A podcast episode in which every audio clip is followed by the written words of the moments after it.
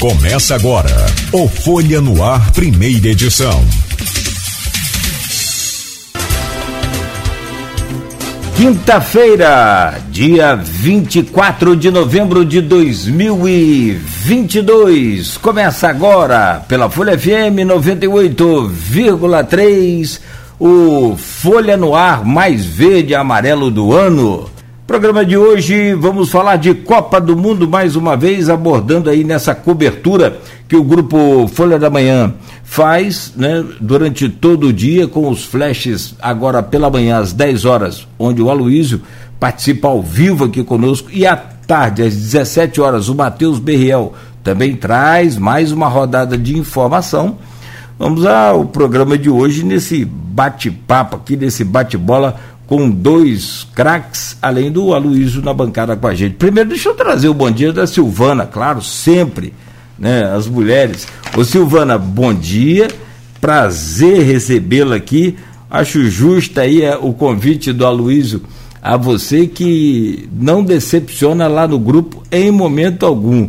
Muito boa a sua participação em todos os assuntos, mas sobretudo, né, é, nenhuma da, da, da, das... É, é, frentes daquele aplicativo de, de, de bate-papo, de conversa, do Blog Opiniões e aqui do, do Folha no Ar, que é a sugestão de pautas e perguntas para o programa. Você não falhou em nenhuma. Se tem Maurício Batista aqui, que é o ouvinte número um, lá você é número um também. Bom dia, seja bem-vindo, mas nem todo mundo é perfeito. Pelo que eu estou vendo aí, esse, esse negócio de Flamengo aí, mas tudo bem. Você merece, parabéns. Bom dia, Silvana. É. Bom dia, eu que agradeço a oportunidade aqui.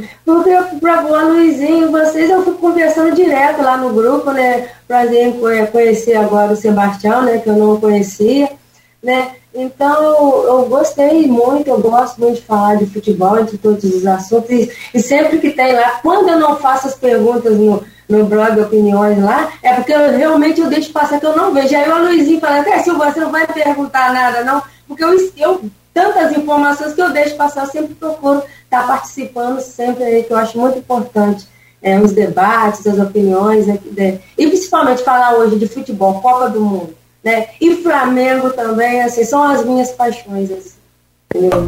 E é importante a mulher mesmo, né, falar um pouco desse olhar feminino, né, eu acho importante não só a, é, a mulher, como que mulher fala de futebol como homem? Não, a mulher tem que falar de futebol como mulher fala de futebol, eu acho isso importante. É, é que tem uma mulher falar de futebol, acho completamente comum, e tomara que quebre esse paradigma, né, de ser só homem falar de... é, toda a Copa do Mundo deixa um legado, eu espero muito que essa deixe um legado muito positivo nesse momento. É, o que, que é só uma perguntinha aqui antes de trazer o bom dia do, do Sebastião? Jornalismo e resistência e liberdade, e qual é o quarto aí na sua camisa? Ah, e democracia. Democracia, ah, eu acho que é o mais perfeito, importante. É. Perfeito, tá, que não estava dando para ver no vídeo. Obrigado. Meu caro Sebastião, bom dia, que prazer tê-lo de volta conosco aqui no, no Folha no Ar, sempre é, lembrado por nós aqui pela sua categoria aí do jornalismo. Bom dia, seja bem-vindo, Sebastião Carlos Freitas. Para os mais chegados, o Tião. Bom dia, Sebastião. Bom dia, Cláudio, bom dia, Luísa, Silvana, né? Muito bom estar de volta a essa casa, né? Eu fiz parte aí do Grupo Folha por cinco anos, né? E hoje estou de volta com a Silvana, e quando eu fui trabalhar na Folha, eu tinha do meu lado a Viviane Siqueira, então quer dizer, a parte de interação aí de gêneros, né, masculino, feminino aí, a Folha sempre fez questão de estar aí à frente aí, estivemos juntos, então é um prazer hoje estar ao lado da Silvana, e que bom estar ao seu lado, Cláudio, a Luísa, né, que foi, fomos parceiro aí durante tanto tempo, e hoje está de volta à Folha, trazendo um pouco do sotaque mineiro para a Folha. É, eu fiz uma pergunta a Silvana sobre a camisa, eu vou fazer uma pergunta a você. Onde é que é a sua fazenda aí? É, é, a questão da fazenda, né? Eu tenho apenas um, um pedacinho de terra lá herdado pelo meu pai, onde eu tenho, eu costumo dizer que eu tenho alguns patinhos lá, só isso, né? Ah, eu já sei, deve ir, deve ir de B H até Pato de Minas. Você falou empata, eu já lá no norte. É, mas, é, eu moro hoje em um, uma cidade chamada Alto Rio Doce, cerca de doze mil habitantes, e eu costumo dizer que eu moro no interior do interior, porque eu moro em um distrito chamado Vitorino, né, que fica aqui a cerca de sessenta quilômetros de Barbacena, e eu costumo dizer que os nossos sessenta quilômetros aqui são bem maiores do que os, os aí de Campos, porque se você for de Campos a Farol de São Tomé, também são sessenta quilômetros, porém tudo é plano, né? Uhum. E aqui, quando você vai andar sessenta quilômetros, é só terra, ou você está subindo ou está descendo, então a viagem ela é bem mais longa. Bom, obrigado, Sebastião. Deixa eu trazer o bom dia do Aloysio Abreu Barbosa, está acompanhando por dentro aí de todos os é, momentos essa Copa do Mundo. Ontem foi um dia com mais quatro jogos, estreias, né, com zebras e com chocolate aí espanhol, e hoje a gente está aqui nessa mesa redonda. Aloysio, bom dia, seja bem-vindo, é um prazer sempre tê-lo conosco aqui nessa bancada.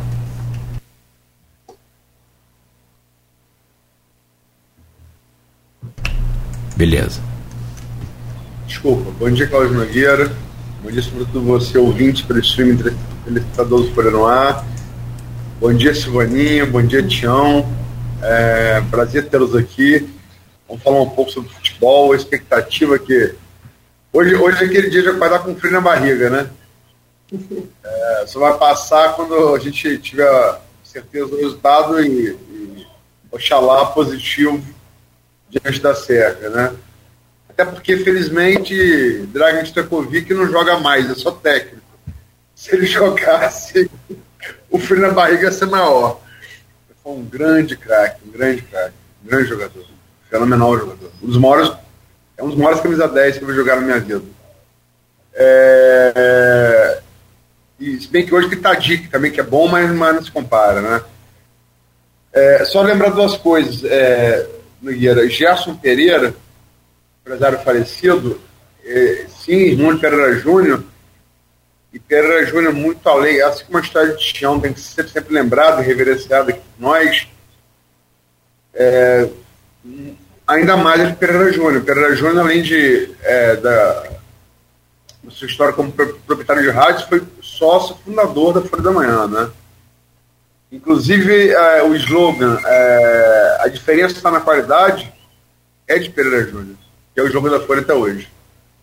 Então, todas as, todas as referências aí a Pereira Júnior, e cujo irmão ontem, Gerson Pereira, infelizmente faleceu. É, gente, vamos, vamos começar. É, vamos começar por ordem alfabética, começar com o Tião. O que, que vocês esperam hoje, às dezesseis horas, de Brasil e Sérvia? Tião. Olha, Luiz, é, como você falou a questão do frio na barriga, creio eu também que, por mais experiente que seja qualquer jogador de futebol, ao chegar em uma Copa do Mundo, né, é o auge, né? Então esse friozinho também tem que estar ali, mas eles tra- trabalham para isso, né? E acredito muito assim que o Tite está ali, né, com a experiência que teve. Eu acho que foi correto ter sido mantido de dois mil e dezoito, apesar de que no Brasil sempre se perde, tira, né? Nós vimos aí o Tele, oitenta e dois e oitenta e seis, e agora o Tite, né, noventa e oito e dois mil e vinte e dois. É, dois mil e dezoito e dois mil e vinte e dois. Então, assim, é, o que esperar hoje? Acho que, como todo estreia, vai ser um jogo difícil. A Copa está mostrando isso aí, né? Times que é, eu via é, os programas esportivos aí, né, na rede nacional aí, Da, antes da estreia da Argentina, e todo mundo apostando em goleadas, não sabiam qual era o placar, e no final a Argentina acabou derrotada pela Arábia Saudita.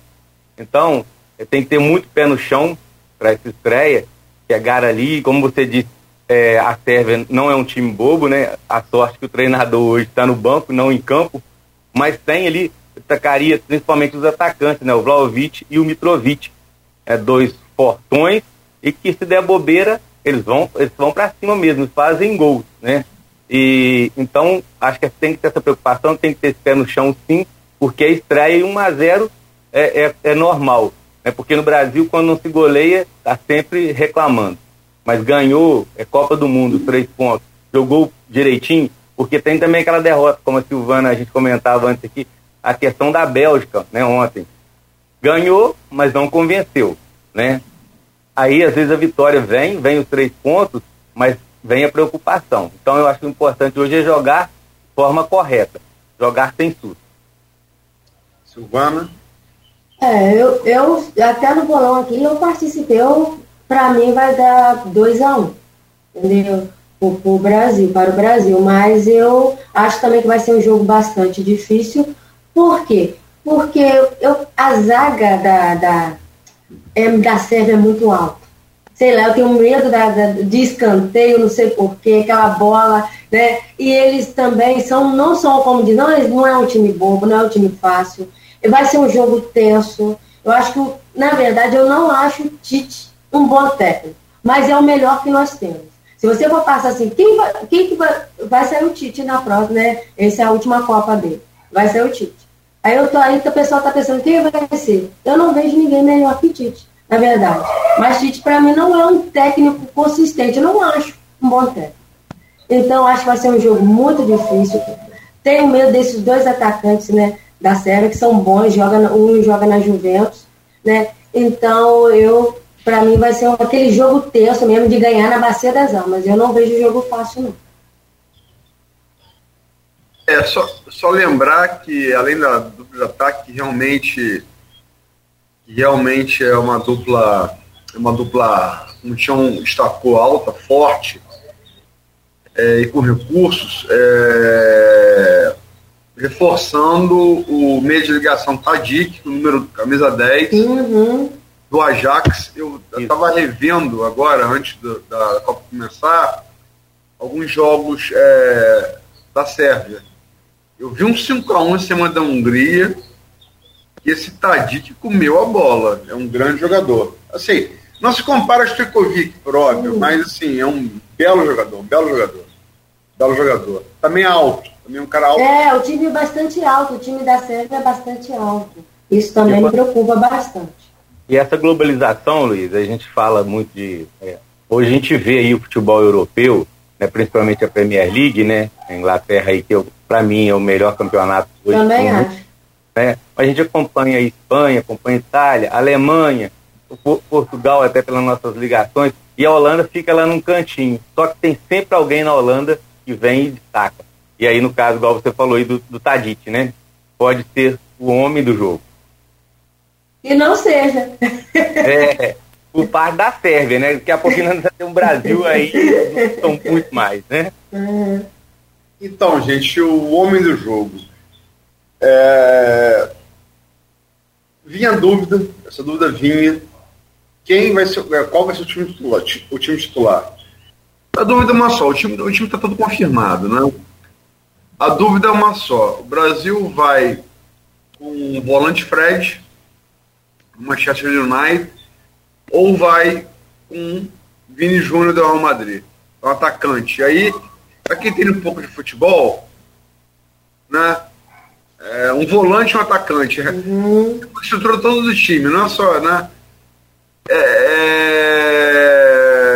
é... Tite... É... vinha fazendo mistério, e ontem a imprensa deu uma cravada, que seria, ontem não, anteontem, a partir de ontem, seria, que seria Vini Júnior.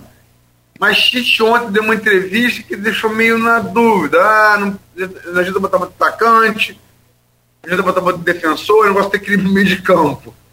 Então, deixou meio na dúvida. A verdade, a gente só vai saber uma hora antes do jogo, né? Mas o próprio Stojković, ontem, tem uma entrevista, gênio, gênio da bola, uhum, falando que, elogiando os quatro atacantes, ele me perguntou, o atacante excepcional, quem vai defender nesse time? Como é que você, vocês acham que o Brasil começa hoje? Fred ou, ou, ou Vini Júnior? Começa agora com o Silvana. Olha, eu, pelo sendo, sendo Tite sendo Tite, eu acho que ele vai colocar Fred. Queria que fosse o Vini Júnior. Se colocasse o Vini Júnior, ele poderia uti- utilizar como a França. O Griezmann fez isso. O Griezmann fez um tipo meia no jogo. Se vocês viram o jogo da França, o, o Griezmann voltou, foi o meia. Então, no caso, ele poderia fazer isso com o Neymar, no, no meu ver, no meu entendimento. Uma, claro que o Tite vai, vai rolar esse mistério até na hora do jogo. Eu queria que fosse o Vini Júnior no lugar do Fred. mas eu acho que o Tite vai, vai lá, ser, se Tite sendo o Tite, ele não vai arriscar, ele vai de Fred ali na, no meio de campo, mas assim, poderia sim, poderia utilizar o Vini Júnior e o Neymar fazendo esse papel, tipo o Griezmann fez no jogo da França, não sei se vocês concordam comigo, né, o Griezmann vindo no meio de campo, o Neymar fazendo essa ligação. E, gente, hoje o futebol, os, os atacantes têm que voltar para marcar, já foi tempo que o atacante ficava só lá na frente e a bola corria, e todos, a maioria dos jogadores sendo europeus sabe que a postura do time europeu é voltar e marcar, não existe isso não, entendeu? Já foi tempo que o jogador atacante ficar só lá no ataque, tem que voltar a correr atrás da bola. E o que, que você acha aí, Sebastião? É, eu, eu é, como o Luiz falou, até ontem eu também achava que o Vini Júnior, né, o Vinícius Júnior seria titular. Depois da fala do Tite ontem, aí já vem, mas veio a Fred. É, veio a dúvida. Mas eu, eu ainda acho que ele vai entrar com, com o Vinícius Júnior. Uhum. Ainda acho que, a, que, o, que o Fred vai, vai ficar de fora nessa daí, ele vai jogar com, com o Vinícius Júnior. Até porque o Rafinha compõe muito bem defensivamente também, ele pela direita, né, voltando, tendo o Danilo, que nós sabemos que é um lateral que pouco avança. Uhum. E aí o Vinícius Júnior teria que dar essa essa força do lado esquerdo ali também, porque o Alexandre já apoia um pouco mais, apesar de ser também um lateral bem defensor. Então, eu acredito, né, e torço para que seja o Vinícius. Tem um, tem um rame aí, acho que agora parou, parou, tá, diminuiu. É um time que vai aí pro, eu acho que tem que ser, deveria ser, né, o Vinícius Júnior. E quando a gente, é lógico que nós estamos hoje falando de dois mil e vinte e dois, mas se nós voltarmos lá em mil novecentos e setenta, né, é, o Pelé era o diferenciado, num, não tinha posição, né? O Pelé, até se jogasse goleiro, ele era bom, uhum, né? E então hoje o nome nosso seria o Neymar, né, nessa, uhum, nessa comparação que não pode nem ser feita, né? Então nós tínhamos um atacante só lá em mil novecentos e setenta, se você for pensar de ofício, que era o Jairzinho, mas nós tínhamos Rivelino, Gerson, Pelé e Tostão, todos camisa dez, e todos entraram, e nós tivemos só um volante, que foi o Clodoaldo, né? É lógico que os tempos, os tempos são outros, né? E aí fica aquele saudosismo de querer ver aquela futebol mágico de antigamente, mas na, numa uma comparação um pouco diferente, nós teríamos aí, né, o Paquetá voltando como voltou o Gerson, né, para ajudar ali o Clodoaldo, Clodoaldo. Então eu, eu acho que deveria ser o Vinícius Júnior. E ainda, mesmo com a dúvida que o Tite colocou ontem, eu ainda acho que o Vinícius Júnior que vai, vai jogar.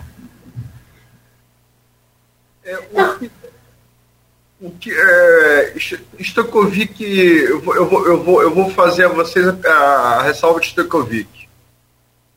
É, e vou fazer com ele o advogado do diabo. A última vez que o Brasil entrou com atacantes no time titular, no início, foi em dois mil e seis, né? Nossa Senhora! É, o o, o Parado Mágico, que era Kaká, uhum, Kaká na direita, Adriano Imperador, Ronaldo Fenômeno e, e Ronaldinho Gaúcho, né? Lembra também do, de oitenta e dois, é, Sócrates, Zico, Tadić, Chulapa e Éder. É, é também o, o, outro quarteto muito ofensivo. E nenhum, e nenhum desses dois exemplos a gente, a gente levou a Copa. A gente, a gente não, não levou. oitenta e dois, Paulo Rossi, né? E dois mil e seis, mas que ele acabou com o Zidane nas quartas de final. É melhor a gente nem lembrar, para não ficar triste. Mas é, foram as, as últimas duas vezes que o Brasil entrou com um quarteto assim, vocacionado para o ataque. É, tomado, tomado punição essas duas oportunidades, o que vocês acham que o Brasil teria que fazer para não ter o mesmo destino que, que não foi a conquista?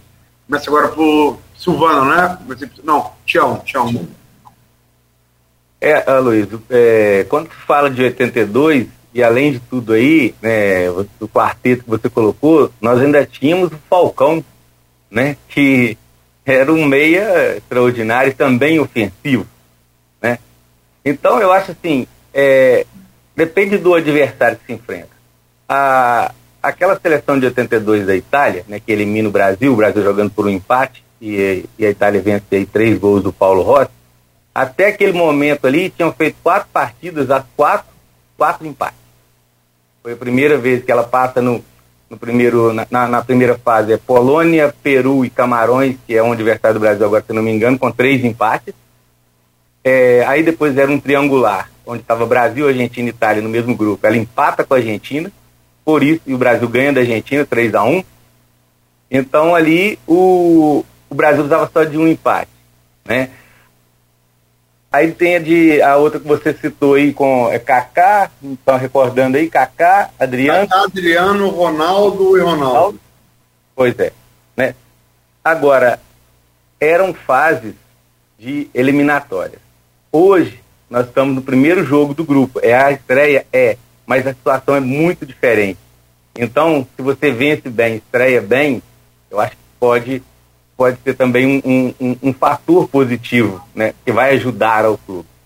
E hoje eu vejo assim, se entrar o Fred, né, que está na reserva hoje no Manchester, bom jogador, revelado aqui no meu Atlético Mineiro, tacou lá no Internacional, né, mas é, com, com esse quarteto, com esse time mais ofensivo aí, no caso com o Paquetá recuando mais um pouco, acho que para a estreia, eu acho que é um bom negócio. Né, acho que foge bem do, do oitenta e dois e do dois mil e seis, que ali já eram fases já eliminatórias. Eu vou voltar em noventa e quatro, quando o Brasil foi campeão, que Romário e Bebeto, né? E no primeiro jogo, quem joga ali como um armador e pela direita é o Raí, né? Que não volta mais, depois é o Mazinho que passa uhum. a ser titular. E se você vai buscar as estatísticas, o Raí foi o jogador que mais roubou bola naquele jogo, e no entanto ele ficou de fora. Por quê? Era um sistema que ele queria reforçar realmente o meio de campo.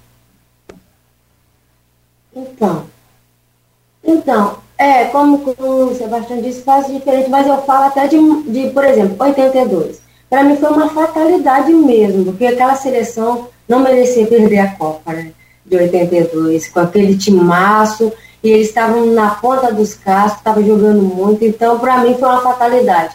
Já dois mil e seis, eu acho que o o Brasil não, não merecia mesmo. O time não estava focado, porque se, se o time tivesse, o, o Ronaldo estava acima do, do peso, é, se tivesse mesmo pensando no jogo, acho que poderia ganhar sim. O Roberto Carlos foi ajeitar aquela famosinha meia na hora do, do escanteio, entendeu? Acho que tem muitas outras variantes externas que, que, que influem no, no, no, no caso no jogo.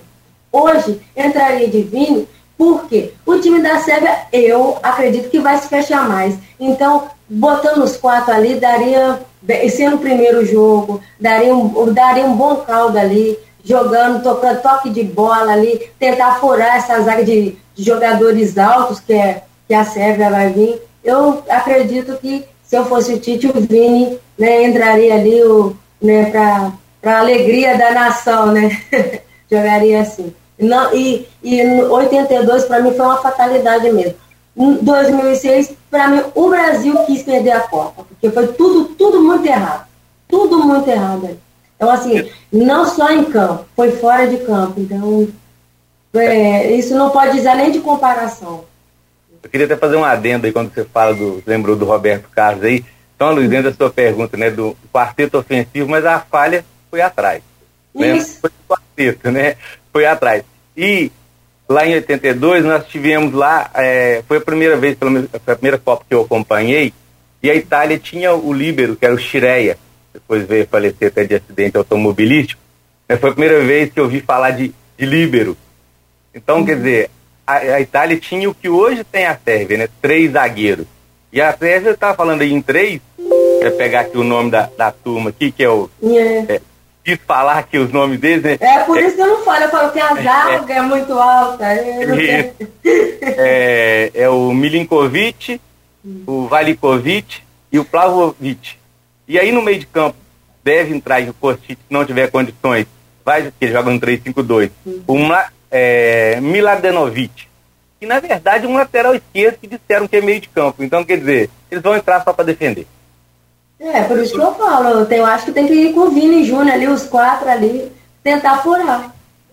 Nogueira quer fazer uma pergunta, só fazer duas observações. Primeira, é, para ser fiel à história, o Brasil Sim. jogou com o quadrado mágico em dois mil e seis. E o único jogo que não entrou com o quadrado mágico, entrou com a formação um pouco mais defensiva, foi o Brasil e França. E esse deu, deu aquele deu aquele, deu aquele baile, né? Vai ficar bom lá. Eu me lembro, Luiz, da, inclusive da a capa da Folha da Manhã naquele partídico dia para os brasileiros, foi o chapéu do Zidane no Ronaldo Fenômeno. Ronaldo bem acima do peso. Foi só essa imagem. É, eu me lembro que eu estava na edição, eu, eu Tião, Antunes e Cássio Júnior. Aí eu ia fazer uma capa normal, vi aquela foto e cheguei assim, Tião, Antunes, Tunel, olha aqui, eu abri a foto.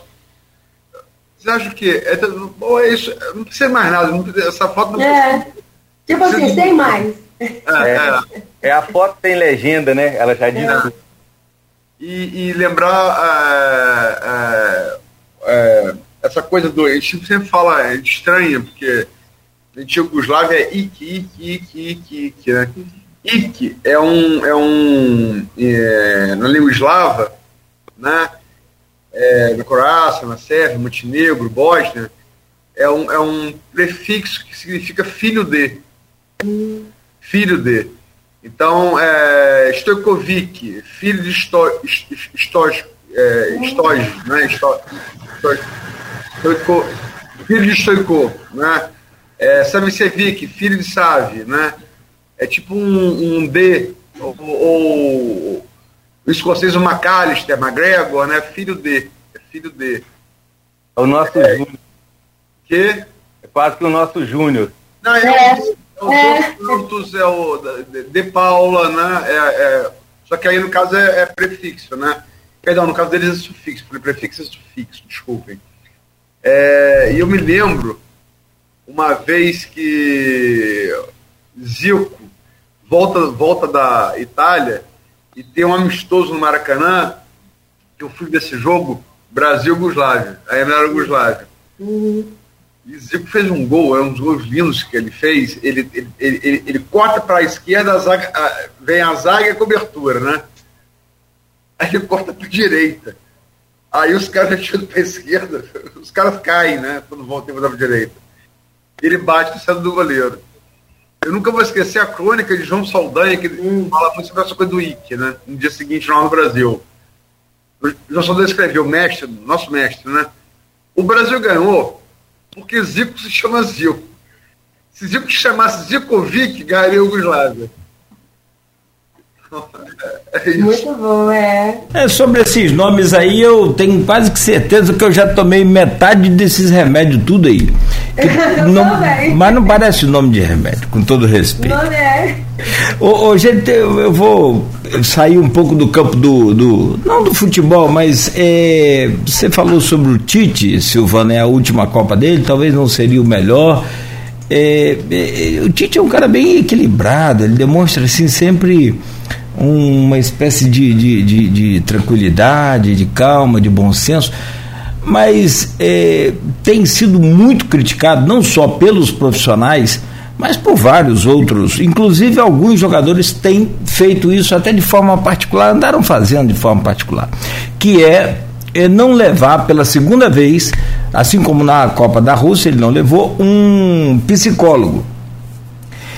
Bom, é a opção dele. Tá, beleza. É... Mas eu, o que eu quero perguntar a vocês é o seguinte: a Sérvia, ela se classificou à frente de Portugal. Porto, nós não vamos jogar com aquela Sérvia antiga que perdeu de cinco pra gente lá atrás. Não, não, não, nós vamos jogar com a Sérvia que aqui pra nós é osso duro de roer. Ah, mas é a Sérvia, não tem camisa, não tem tradição.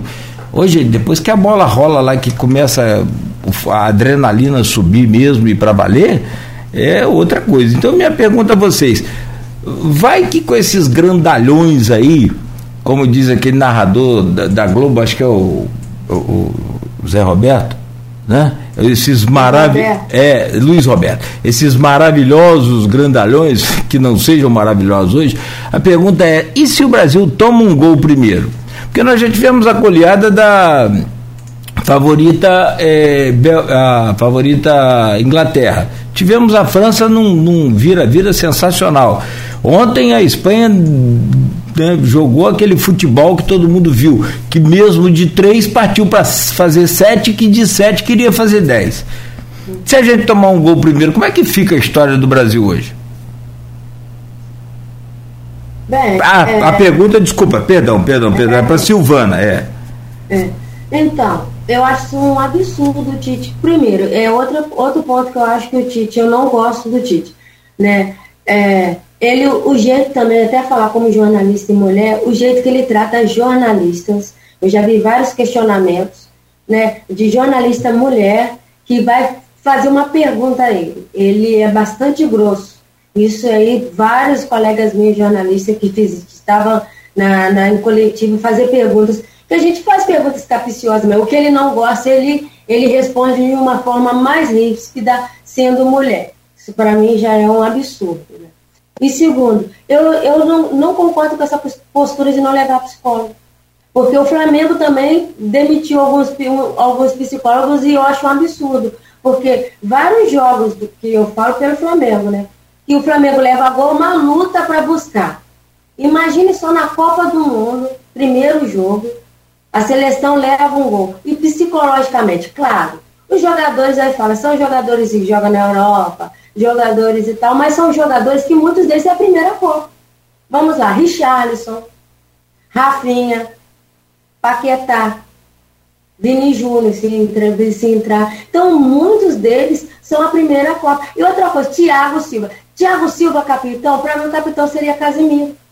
Thiago Silva não tem psicológico, eu falo, nenhum para ser capitão. Lembra da Copa de dois mil e catorze, gente? Na hora que ele foi, ele recusou bater pênalti e ficou chorando.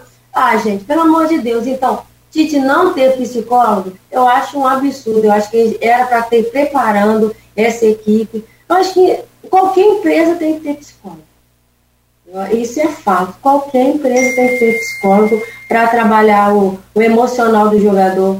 Porque é, é, se ver, Thiago Silva tinha que ser. Para mim, ele não é unanimidade na zaga. Para mim, poderia até colocar o Bremer tranquilamente, né? Ser capitão não era, era para ser o Casemiro. E, e os outros jogadores que, que, que são a primeira vez. Eu acho que se levar um gol, vai, vai ter o nervosismo. Peço que vai, vai ficar nervoso, vai bater o nervosismo, e até para buscar com vários jogadores, aquela zaga, né, do It, tudo grandalhão lá, até buscar de novo, vai, aí vai ter que subir a ladeira. Então, para mim, isso para mim, isso é um dos pontos que eu não concordo com o Tite. Eu acho que tem que ter uma postura mais dinâmica. Futebol hoje em dia não é só assim, através, só nas quatro linhas, não. Tem que ter o externo, principalmente. Ô, ô Cláudio, eu, eu penso o seguinte, eu sou de uma, é, uma geração aí que a gente via falar do massagista, né? No clube falava muito do massagista, sabendo, tinha um médico por trás ali. Hoje nós temos fisiologista, né? Fisioterapeuta, uhum. Né? Todos os profissionais. Então, é necessário você ter realmente uma equipe. O futebol é profissional, cada dia mais profissional, é um, é um negócio, né? Então, o psicólogo hoje é, um, é, um, é, é indispensável, né? É, então você tem que ter uma equipe realmente que cuide da saúde mental também, né? Não só ali a parte física, mas a parte mental. E ele tem que entender do futebol, né? É lógico que ele tem que ter também até o seu lado psicológico também ali, o seu de psicólogo, de paizão muitas vezes, saber a hora de dar a bronca, saber a hora de chamar no cantinho e conversar. Como a Silvana falou, tem muitos jogadores aí que vão para a primeira Copa, mas já são jogadores experientes também. Então ali, é, a gente discutir um nome ou outro, né? Isso aí, eu até comentava outro dia com o Luiz, né? De técnico todo mundo tem um pouquinho. Uhum. Então, a convocação dele ali, tem muita gente que eu não, não levaria. É, a, a Silvana colocou o lado aí do, do, do Thiago Silva. É, em, eu me lembro em dois mil e seis, é, antes da Copa, nós, um, um debate na Folha mesmo aí, o Antunes participando, e eu falava que, eu falei que eu tinha medo do que poderia representar o Roberto Carlos e o Cafu naquela Copa. Pela idade, pelo físico. E acabou que não foi nessa parte, mas o Roberto Carlos arrumando a meia. É, hoje eu também tenho medo dessa questão do, do Thiago Silva. Até não colocaria o Brenner, eu acho também que é muito bom jogador, mas eu, entra, eu acho que deveria ser o Éder Militão, na verdade. Mas aí, hoje nós temos que discutir o que está lá, né? Como a convocação do Daniel Alves. Ai, Deus me livre. Totalmente fora de propósito ali. Aí mostra, ah, porque aumentaram as vagas, são vinte e seis jogadores. Então, é, leva só um, leva só o Danilo. Nós temos lá o, o Fabinho, que foi lateral, e é, aí é só, ah, mas já tá mais velho. Joga no meio campo, gente, no Liverpool. De dar conta ali. Temos o Emerson Royal no Tottenham, jogando muito.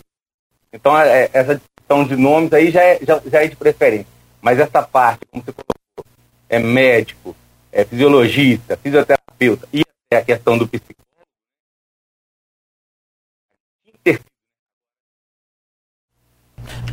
Antes do, do Aloysio entrar, desculpa, Aloysio, é só informar aí, você também, não sei se está acompanhando, ah, do grupo do, do, do Brasil, Camarões e Suíça, é, fechado agora o primeiro tempo em zero a zero, ok?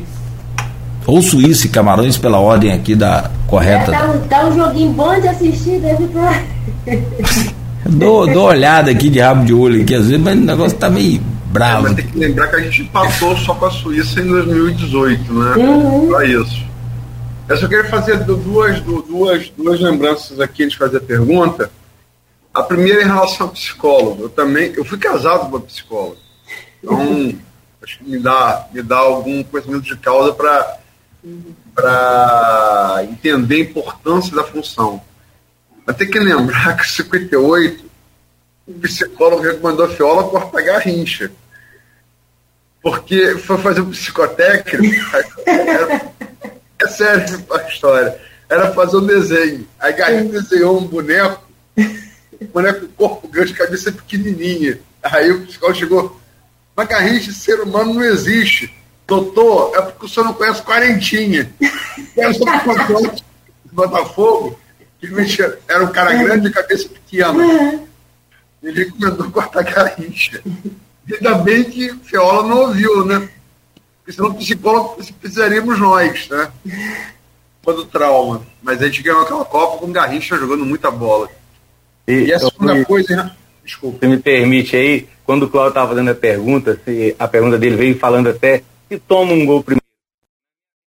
Em cinquenta e oito, foi o Didi, o campista Didi, porque a Suécia sai na à frente, né? Faz o primeiro gol. E vai lá o Didi com toda a calma, pega a bola, vem com ela debaixo do braço, ali como se fosse um psicólogo, né, dentro do campo. Verdade, o problema é que ali, ali o Brasil alcançou a maior idade no futebol. Aquela caminhada de, no gol de é, Lindholm, belo gol, aliás, belo gol, é, que foi suplantado pelo gol de Pelé, né? Pelé daquele chapéu. É, aí... Porque o Romulo, naquele gol, ele dribla Orlando e Bellini. Golaço aquele gol do Romulo. E o Didi pega a bola, baixa cinquenta, né? Que era só oito anos antes, baixa cinquenta. Ele pega a bola embaixo do braço, vai caminhando vagarosamente, todo mundo vem correndo falar com ele. E sabe, e sabe o que ele fala para os jogadores? Não, não, não sei.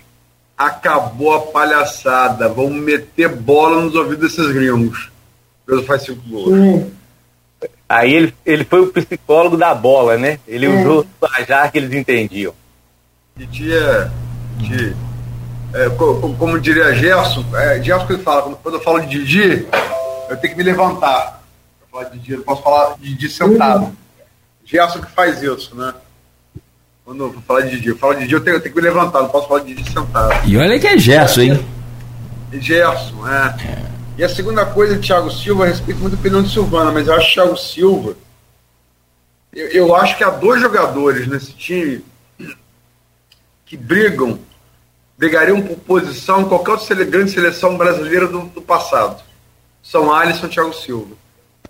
Thiago Silva tá, tá, lógico, a idade chega, mas ainda está jogando o grande nível do Chelsea.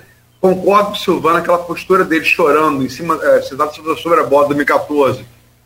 No pênalti, não é postura de capitão, concordo com isso, mas ainda assim acho o Thiago Silva um dos grandes zagueiros que eu jogar a minha vida, né? Acho que é, e soube, com muita, quando no começo de carreira, muita categoria, esperar a vez dele. Eu vi uma entrevista é, dele falando de de, de, de de Juan, né? Gente, queria que ele tomasse lugar de Juan, foi outro grande zagueiro. Ele falou, gente, eu não quero tomar lugar de Juan, não, ele joga muito, né? Então, um cara com muito, muito respeito. A história dele bonita, é, pegou tuberculose, deu e deu a volta por cima. E acho, assim, sinceramente, acho um grande zagueiro. Acho um grande, um dos melhores zagueiros que eu jogar na minha vida. É, Agora, o Thiago... terminar... Desculpa, Tião. O Thiago Silva, como você falou, a história dele é perfeita. É. Ele vem pra cá, parecia, ele, ele vai como jogador até numa Olimpíada, né? Que ele não teve a vez, ele já vem com a idade acima numa Olimpíada. Eu não me recordo agora qual foi. Quer dizer, como você falou, ele soube esperar a vez dele. Né? Aí, dentro da, da, da fase dele, como jogador, também acho que foi brilhante. É, lógico que não compara aí ao Juan, ao Aldair, que na minha uhum. opinião, o zagueiro que eu vi jogar foi o melhor, né? Mas é, hoje eu, eu já temo um pouquinho. Pela... Eu também. Hoje eu já temo do Thiago Silva. Eu tipo acho assim... que a velocidade, né? Ele não tem mais velocidade. Desculpa, Silvana. Não, é isso mesmo. É igual a gente falou, a história dele que ele ficou com tuberculose lá na Rússia, né? Veio pra cá pra tratar, depois estourou no Milan, né? Jogando muito no Milan. Mas hoje é isso que o, que o Tião falou. Eu temo, eu tenho medo sim. Tenho medo do Thiago Silva na zaga. É, vamos ver. Vamos ver o gol no campo. É, para terminar esse, esse, esse bloco e a gente falar, dar um panorama sobre os demais, demais times, é, destaques, zebras, e temos, e temos aí bastante já registrados.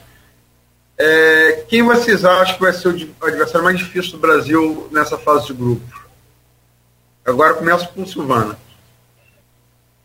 É. É complicado, eu tô pensando aqui, porque sai, quando saiu, né, o sorteio, nossa, só o time não.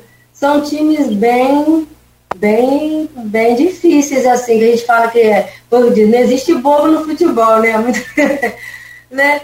Mas eu penso que é dentro de Camarões, eu não sei, eu acho que Camarões também é um, é um eu acredito que assim, essas seleções africanas assim, dão um suador. Eu acho que Camarões pode ser bom, porque eles devem jogar franco, eu não acho que eles vão ficar muito recuados contra essas equipes europeias, assim, tipo a Sérvia hoje. Eu acredito que o que vai dar mais trabalho pode ser bom, porque ele não jogar muito recuado, vai abrir mais, mas eu acho que Camarões ainda pode dar mais trabalho nessa equipe, na equipe do, do grupo aí. Eu acho que Camarões, na minha opinião. É, antes da, da, da resposta do mais difícil, eu quero até lembrar, quando eu falo de, de, de temor aí com o Thiago Silva, eu falei também em dois mil e dez do Lúcio, e foi o melhor jogador do Brasil naquela época. Então, quer dizer, a gente pode... Tá, tá com uma visão e acontecer outra coisa. Com relação aos adversários, eu acho que o jogo mais difícil é o de hoje. É, pelo que foi na eliminatória, como o Cláudio colocou, tá, tá. pelos nomes. É, então eu vejo a Sérvia como mais difícil, por ser também a estreia. Né? Então eu acho que é o mais difícil. Na Suíça, o Chaka, né, que joga ali no, no Arsenal, e o Shaqiri já com seus acho, trinta e um ou trinta e dois anos, está jogando lá no futebol, no soccer nos Estados Unidos, né? São os... Um, os nomes importantes ali. Ah, saque é bom, saque é bom. Né? São jogadores importantes. E Camarões ficou de fora de dois mil e dezoito, né? E hoje não é aquela geração que encanta, apesar de estar vindo aí para sua oitava Copa, né? O, é, é o, a seleção ficando com o maior número de participações em Copa do Mundo. Mas acho que o mais difícil é hoje, é a estreia a pé. Bom, é, Camarões está com denúncia lá. De... O, o áudio, Opa, perdão. Só um segundo que está aberto aqui para a rádio aqui, deixa eu voltar. O áudio. Sim, é que eu estava abrindo, é, continuei falando na rádio, mas para não ficar sem nada aqui, desculpa pelo microfone fechado. É, não, Camarões está até com denúncia lá de que Samuel Eto'o, que é o presidente da, da, da, da confederação, né, é, da, influenciou na convocação. Eu, se eu sou o técnico de Camarões, eu chamo, ô, Eto'o, vem cá, meu filho, me ajuda aqui a convocar o Thiago. Bom, eu, é o que vocês falam, Camarões é complicado também, não tem brincadeira não, e os caras... O, o técnico do Camarões falou, Samuel, eu tô, vem jogar. Você tá convocado, cara. Você sabia muito bom, bem, né? É, cara é. bom, cara bom. Bom, essa sorte nossa que Stojković. É. Mas, mas vamos... Talvez os Camarões também damos essa sorte, né? É. Não ter o erro pra enfrentar. É, e tantos outros, né, também, né? É. Bom... Eu vou pedir a vocês licença rapidamente, é, para a gente fazer uma pausa. Luísa já falou, tem outros destaques para a gente falar também, os outros times, tem aí, né, nós fizemos aqui um, um, um não fizemos bolão, mas fizemos aqui um, uma, uma, uma mesa redonda, um painel com o Matheus Berriel, que é o editor de esportes e cultura do, do jornal Folha da Manhã hoje, também menino bom, conhece muito também já, apesar de jovem, mas é estudioso. É, nós, nós escolhemos aqui, cada um escolheu três, pelo menos, é, para favoritas ao título. Então tudo isso a gente tem para falar ainda no próximo intervalo. Você continue ligado aí. Hoje na bancada conosco, Aloysio Abreu Barbosa, para continuarmos aqui conversando. Estamos recebendo dois jornalistas, o Sebastião Carlos Freitas, que já foi editor-chefe do, do jornal Folha da Manhã, e a Silvana Venâncio, que é jornalista e mora em Bom Jesus do Itabapoana, falando com a gente sobre Copa do Mundo. Os destaques aí, é, mora não, você é de Bom Jesus, né, Silvana? Ah, ótimo. É. Ótimo, ótimo, ótimo. E já falamos da estreia do Brasil, vamos evidentemente que voltar a falar sobre isso, é o assunto do dia. É, tem muita coisa para falar, mas tem aí, Aloysio, e eu peço a você, só lembrar aqui que o programa tem o oferecimento de Proteus, Unimed Campos, Laboratórios Plínio Bacelar e Plínio Bacelar Vacina. Aí eu peço a você para abrir esse bloco, tem os destaques, tem as zebras. O Maurício Batista colocou aqui, que é nosso ouvinte, estava falando que os bolões que ele fez já foram tudo pro vinagre, perdeu tudo, tá? Tanta zebra que já deu aí. Aloysio, por, por gentileza, para você abrir esse bloco aí, por favor.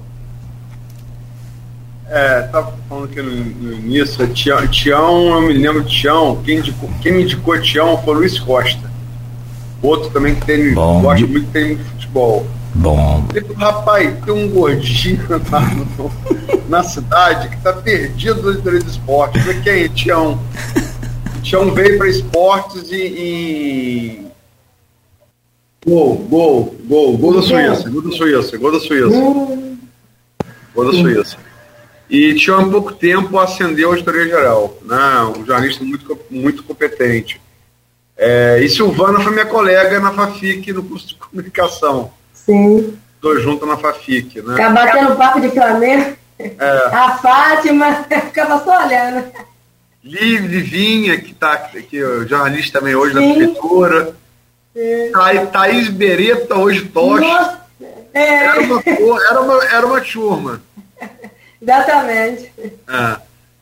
É, gente, é, Brasil, como disse Nogueira, é o, é o assunto principal, estreia hoje, mas essa Copa, no meu, meu, meu entender, eu quero saber se vocês concordam ou discordam, porque até, até agora mostrou três candidatos ao título. Lógico, você não pode jogar por um jogo, um jogo é só cartão de visitas, né? Mas é, Inglaterra, é seis a dois no Irã, a França quatro a um na Austrália e ontem a Espanha sete a zero na Costa Rica. Eu acho que foram belos cartões de visita de candidatos ao título. Quero saber se vocês concordam e por quê. E agora começo com o Tião. Não, vou ser com o Silvana agora. Então, assim, eu gostei muito de ver o jogo da Inglaterra, porque eu, eu achei bem compactado, o time jogando muito bem. Gostei mesmo de ver o jogo, porque hum, foi, jogaram bem entrosado, uma seleção... É, o Ken, apesar de não ter feito gol, deu muitas assistências. Então muita pessoa faz, ué, mas ele não é goleador, mas ele faz, ele dá muitas assistências. Então ele é um, eu gostei muito de ver a Inglaterra. E Espanha, Espanha adorei. né? Como eu estava falando antes de entrar no ar, não é aquele famoso tic-tac, né? É o tic-tac mais agressivo, é um jogo mais contundente. Eu, e apesar de Costa Rica ser carne assada, é um time muito fraco. E, mas eu gostei da molecada, até estava é, vendo o jogo, assistindo o jogo e conversando com o Matheus Berriel. Nossa, que jogo, hein? Dá gosto de ver essa seleção. Os moleques bons de bola, a gente chama aqui os cria, né? Jogando bem, os garotinhos Gavi, o, é, eu acho que tem dezenove anos, jogando muito, muita bola. E a Espanha, a Inglaterra, e qual outro que você falou, Luizinho? A França. França. França jogou bem também. Levou o primeiro gol, com a Austrália fez o gol, mas a França soube jogar bem. É, o, o Rabiot, né, que estava meio que muito questionado, estava sendo muito questionado na Juventus, está jogando, jogou bem na seleção. O Giroud, né, né, aquele atacante que fede gol, né, que fala, e Mbappé também. E, como diz, Benzema, para mim, foi, foi, foi melhor para a seleção francesa. E o time está jogando direitinho. Agora, não podemos deixar de falar da Argentina, né? Porque perdeu um jogo, eu lembro, eu me recordo de noventa. A Argentina perdeu o primeiro jogo em noventa e foi para a final. Então, assim, eu, assim, eu falo. E, não, e a Espanha também perdeu o jogo e venceu a Copa de dois mil e dez. Então, antes disso, a gente tem que prestar atenção nesses outros aí. E é muito fácil falar da Espanha jogando bem. Eu quero ver domingo contra a Alemanha. Aí vai, leva uma caçapava da Alemanha e cai por tudo por terra. Nossa, olha o jogo bonito, então. Mas eu gostei de ver é, esses três aí, eu acho, pela consistência, a Inglaterra dá caldo. Então eu preciso ver mais a Espanha jogar com seleções mais consistentes para eu falar assim, ó, a Espanha tá bem, né? Então a Inglaterra, eu gostei de ver mais desses três aí. É, só para lembrar, antes de passar a bola para o Tião, só para lembrar que é, agora no domingo, Espanha e Alemanha, pelos resultados, a Espanha ganhou de sete a zero, a gente falou, e a Alemanha perdeu de virada dois a um para o Japão. São dois grandes times candidatos ao título, né? É, todos dois campeões mundiais, campeões de, de euro. É, eu acho que a gente vai ter uma... uma semifinal de Copa do Mundo antecipada, uhum. Que a Alemanha precisa vencer. A Espanha também não, não pode perder é, é, pontos porque o Japão venceu, né? Uhum. Então acho que vai ter no domingo um jogaço, assim, lógico. As previsões de futebol elas se, se desmancham, né? É. Com a apito inicial do árbitro, mas assim tem tudo para ser uma, uma semifinal antecipada de Copa do Mundo no domingo. Matião, vamos lá. É, esses três times, você concorda? Inglaterra, França e Espanha, que deram cartão de visita de, de, de, de candidato ao título? É, Luiz, é, a Espanha e a Inglaterra, né, duas goleadas, né, assim, só que aí vem a questão do nível do adversário, né, só que como você falou, é uma Copa do Mundo é muito curta, o que uhum. de manhã parece, antes de começar a Copa eu apontava a Argentina como favorito. Depois de como foi a derrota, e se pensar no lado psicológico, a gente comentava no bloco anterior, hoje eu não coloco a Argentina como favorito, né? Entre as três, eu acho que a França, para mim, é a melhor. A França, para mim, ela já era uma, me pedissem três candidatos antes, a França já estaria entre esses três candidatos. E na, numa colocação entre as três, eu coloco a França, depois a Espanha e depois a Inglaterra. É, que a Inglaterra, é, além dos dois gols que tomou, mostrou que, é lógico, foi um relaxamento que em Copa do Mundo não pode ter. A Silvana lembrava da Espanha, você também falou, chegou em sete e queria fazer mais. Uhum. A Inglaterra chegou nos cinco e, e acalmou o negócio. Ah, é Copa do Mundo, tem que dosar? Tem. Mas vejo, a, acho que a França teve um adversário mais difícil e mesmo com as perdas, né? É, Kanté, Pogba o, e o Benzema, ainda acho que é uma seleção fantástica. E a Silvana chamava atenção pro Rabiot, que para mim é um dos grandes volantes uhum. que eu vi jogar. Acho que está atrás aí do, do Kanté, porque o Kanté é, é incansável, é um absurdo que aquele homem joga. Nossa, o Rabiot é muito bom, sou fã do uhum. futebol dele. Então acho que nesse grupo dessas três aí eu colocaria a França, Espanha e depois a Inglaterra. E vamos falar das zebras. tivemos até agora duas grandes zebras, né? Que esperemos que não se repita hoje, se Deus quiser. É, que, foi, que, que foi a derrota da Argentina para a Arábia Saudita de virada. Eu até falo, é, quem, quem foi ver aquele jogo esperando camisa dez, desequilibrando, fazendo um golaço, viu. Só que não foi na Argentina, foi na Arábia. Golaço, golaço, golaço. E, e a Alemanha ontem de virada contra, contra o Japão. É, o que, que vocês acharam de, de, dessa, dessas, dessas duas zebras? É, começa agora por Tião. E o que fazer para que ela não se repita daqui a pouco? É, eu acho até, Luiz, é, se o Brasil, né, perde aí, né, uma zebra, mas seria a menor das três zebras. A menor.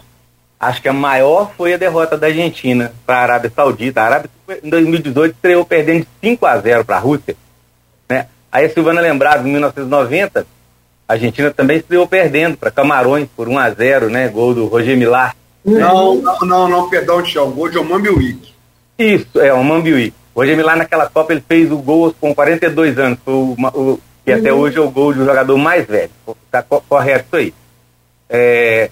Então, e depois foi vice-campeã. Mas eu não vejo essa força hoje na Argentina, não. É, acho que o baque da derrota de, da estreia foi bem grande, pelo que a gente vê. A imprensa argentina, né, deu aquela baixada de bola, eles estão sempre, falam ali um tom mais alto, friaram, né, então, e acho que também reflete em campo, né, quando a gente falava lá do psicólogo, lá no primeiro jogo, se reflete.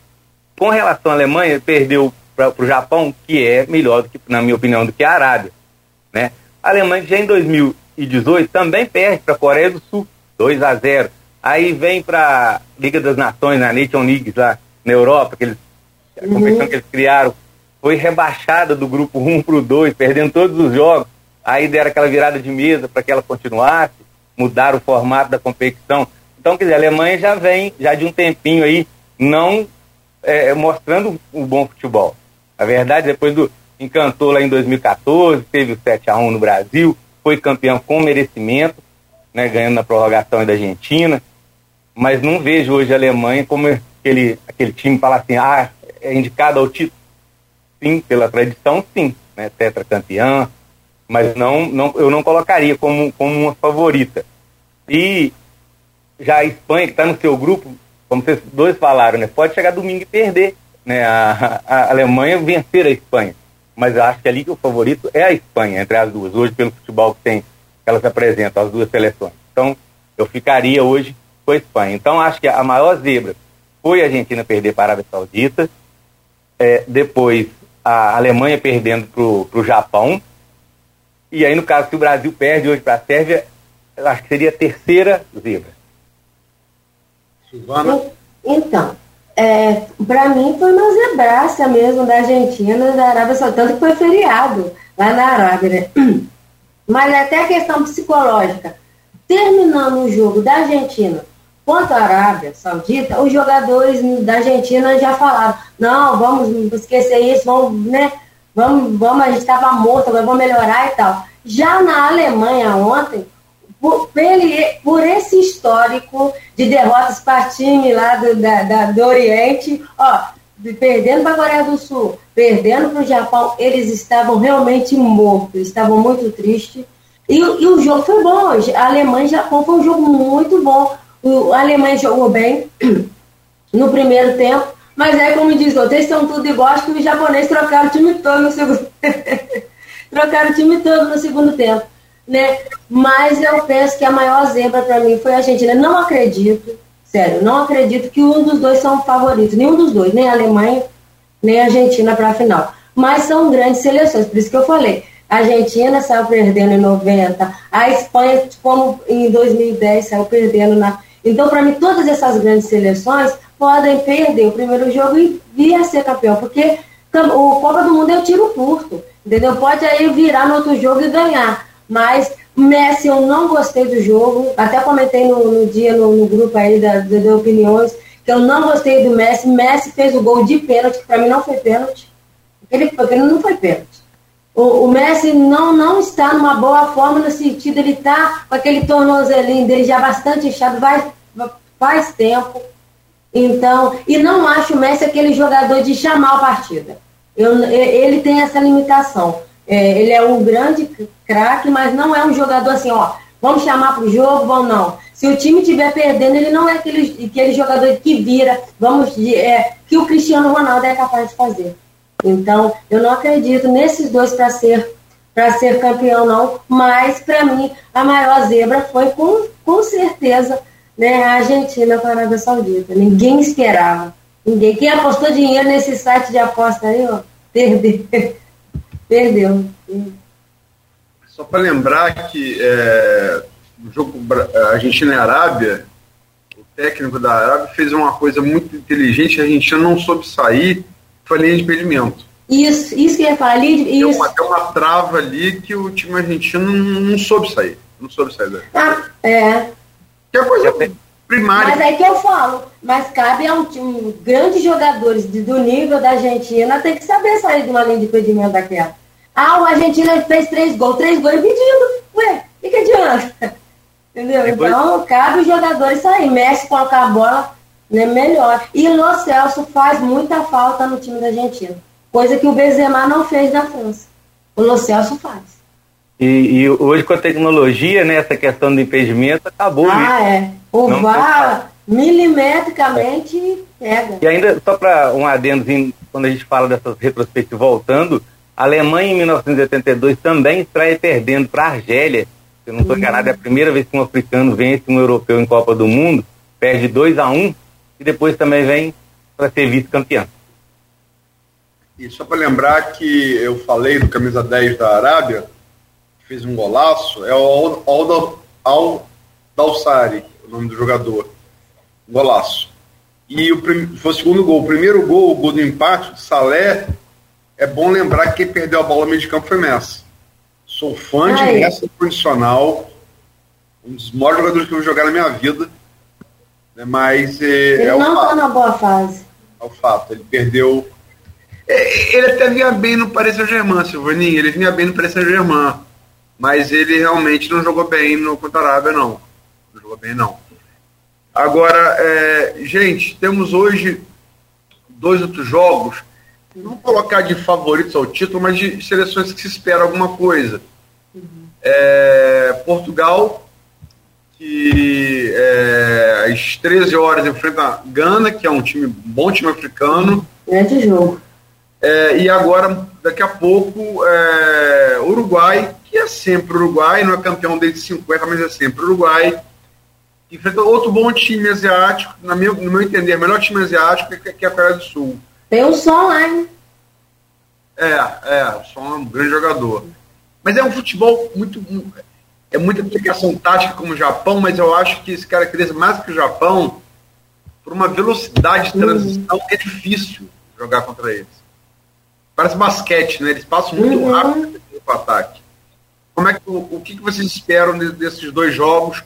Começa agora pelo Tião. Olha, Luiz, é... como você falou aí, de, são duas são seleções que a gente não aponta como, né, favoritos, vão brigar ali pelo título, né? Tanto o Uruguai quanto o Portugal. Acredito que esse grupo, né, o grupo H, até abrir aqui para dar uma olhada aqui, é, Uruguai, Coreia, Portugal e Gana, é, eu acredito que é o grupo mais equilibrado por baixo, né? Não é o, o nível lá em cima, mas é o mais equilibrado. Assim como eu acho que o grupo A, né, onde está o Qatar, é o mais fraco. E lá está a Holanda, que para mim também pode ser uma das surpresas na uhum. Copa, né? A gente não põe lá no título, mas que pode ser. Mas voltando ao grupo aqui, Uruguai, Coreia, Portugal e Gana, apesar da, da a gente saber da, da força da Coreia aí, aí eu volto em dois mil e quatorze, né, que a Costa Rica estava lá no grupo com, com a Inglaterra, eu sei que ela, Uruguai, eu sei que ela era apontada, né, era, era o patinho feio, como diríamos que, o, que Gana é hoje nesse grupo aqui. E ela passou em primeiro. Eu apostaria em Portugal e Uruguai no grupo, mas não seria surpresa nenhuma a Coreia estar sempre fazendo boas participações aí, chegando aí nas oitavas, até quartas de final de Copa do Mundo, estar aí brigando com ela. Mas hoje eu apostaria em Uruguai e Portugal para serem os dois primeiros colocados desse grupo aí. Silvana? Então, hoje, falar que hoje no jogo do Uruguai não vai ser só os três milhões ou os quatro milhões de de habitantes do Uruguai que vão torcer para o Uruguai, não, né? muito mais, a nação inteira vai torcer para a Rascaeta, né? Olha o Cândido. Aí, demorou uma hora e meia, mas começou. Então, é, não, mas o Arrascaeta é também um grande, grande, sim, grande, grande sim, jogador. Sim.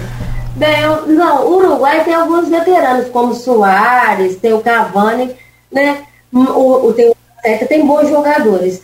Mas a Coreia do Sul vai vender caro também, a, a, porque tem o som, né? Mas eu falo assim, só tem o som. Não, é um, é um time, como diz a Luizinha, que toca bastante rapidez, então joga bem, não vem, não, nas últimas Copas não é um time fácil de se bater, de se vencer. Eu acho que vai, ter, vai ser paro duro. Eu acho que o Uruguai não é um time de ficar muito atacando e, e, e vai ter aquela de ataque e defesa do... a defesa da, do Uruguai com o ataque da Coreia do Sul. Penso nisso, mas vai ser, eu penso também do, de Portugal e Gana. Portugal não é, como eu até falei antes de, de abrir o, o, o programa, Portugal não é uma das, das favoritas altíssimas, pra, mas para mim tem melhores jogadores dos últimos tempos da, das, das seleções. Tem o João Cancelo, tem o Bernardo Silva, tem vários bons jogadores e cabe também, o Cristiano Ronaldo também não está muito bem, não, de fase, arrumou confusão lá no Manchester United, mas eu acho que Portugal vai dar trabalho, né? Talvez é, porque o Portugal é igual ao México, né? Joga como, joga como nunca, perde como sempre, mas eu acho que Portugal pode, pode dar trabalho aí, acredito no, no grandes jogos, e na Holanda, como o Sebastião falou, ah, venceu de pouco... Holanda tá vindo quietinha, tá vindo quietinha, mas, ó, é um time pra gente abrir o olho, entendeu? Então, essas, essas três aí. E hoje o jogo Uruguai e Coreia do Sul, pra mim, que vai, que vai dar mais calda ali. É só pra lembrar, o, a Holanda ganhou de dois a zero, é, era apontada como um dos candidatos ao título, ganhou dois a zero, o Senegal, campeã da África, isso, coisa, mas isso, sem Mané, que Mané é. Como Mané faz falta para todo mundo, tá? Sem Mané e, mas na minha opinião, e aí eu quero subjetivo, o Senegal jogou melhor. Uhum. A Holanda achou dois gols ali no final, é, De Jong achou um passe de três dedos para, né, um grande, um grande armador de jogo, e a Holanda ganhou, mas, é, mas como a Bélgica ontem diante do Canadá venceu, mas não convenceu. Não sei se vocês concordam. É, igual, igual sobre a Bélgica ontem, eu acho que a Bélgica já perdeu. Ontem o De Bruyne, que é o melhor, ficou sem haver navios, porque eu acho, achei o time da Bélgica bastante cansado, bastante cansado, jogou praticamente nada, assim. Por isso, Courtois, que, que foi o grande artilheiro do jogo. Então, eu, também, eu também acredito que as duas, né, no caso aí, tanto da Bélgica quanto da Holanda, né, realmente venceram, talvez não convenceram, vamos colocar assim. Mas a, eu coloco ainda a Holanda, como eu falei anteriormente, uhum, é, num, numa, numa prateleira um pouco mais alta aí, até porque a Bélgica, apesar do goleiro, né, ela teria, vamos colocar assim, meio time já começa ali com... É. Já pensou pontuar no Flamengo, é, hein? E estão aguardando lá o Lukaku, né? Querem... Só que eu não acho que o Lukaku fez a diferença, a falta do Lukaku ontem. Porque o time não atacou, então a bola também não chegaria para ele. Sim. Então, não mudaria muita coisa, né? Já a Holanda, é, como o Luiz falou, Senegal sem Mané. Aí já é o contrário do Courtois, né? Já perdeu meio time também. O Courtois, uhum, representa meio para a Bélgica, o Mané seria o meio para o Senegal, aí guardadas as proporções. É, a, a briga ali vai ser, né, do, do Senegal com o Equador pela segunda vaga. A Holanda deve passear aí no, no grupo, né, mesmo não jogando bem, venceu por dois a zero. Agora vamos ver o que, que vai acontecer com o Equador e Senegal, e o Catar, né, é, torcer para, vão jogar para não perder de muito, né, não, não fazer feio dentro de casa, né, mas muito provavelmente três derrotas, né. Agora, gente, é... futebol é uma expressão, tudo no Brasil, outros países também, uma expressão é, da cultura nacional, né? No Brasil isso é muito nítido, mas na Argentina também é.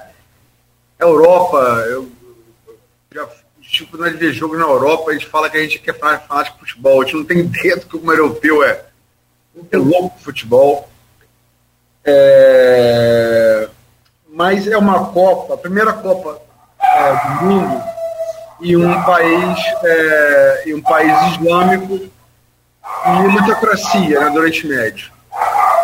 É, temos aqui uma mulher na bancada. É, e, é, enfim, é um país que, onde a mulher é realmente encarada por... Uhum. por Uma, uma leitura, inclusive, eu não acho que o islamismo é uma leitura equivocada do, do, da, da revelação de Muhammad, né? É, que coloca a mulher como cidadão de segunda, de segunda classe. É um país também homofóbico, em que é, as relações hom, homossexuais, homoafetivas, perdão, são, são é, criminalizadas. Como é que vocês veem isso? A, a Alemanha, por exemplo, ontem, antes de entrar em campo, posou com a mão na boca, né? Como é que vocês veem isso? Embora a ordem agora fosse chão, eu começo com Silvana por motivos óbvios. Como é que você vê isso, Silvana? Olha, eu primeiro não, não concordaria nunca com ser a Copa. Primeiro pensamento, quando a, foi com a escolha do Catar na minha cabeça. Pô, pelo amor de Deus, Catar. Por essas questões, né? Todas, né? E hoje a gente lutando, a mulher lutando para ter espaço, pra... e aí a Copa do Mundo ser no Catar. Mas aí fica assim, ah, vai botar a Copa? Não. Na verdade, quando a bola rola, a gente tem a nossa paixão pelo futebol de, de todo jeito.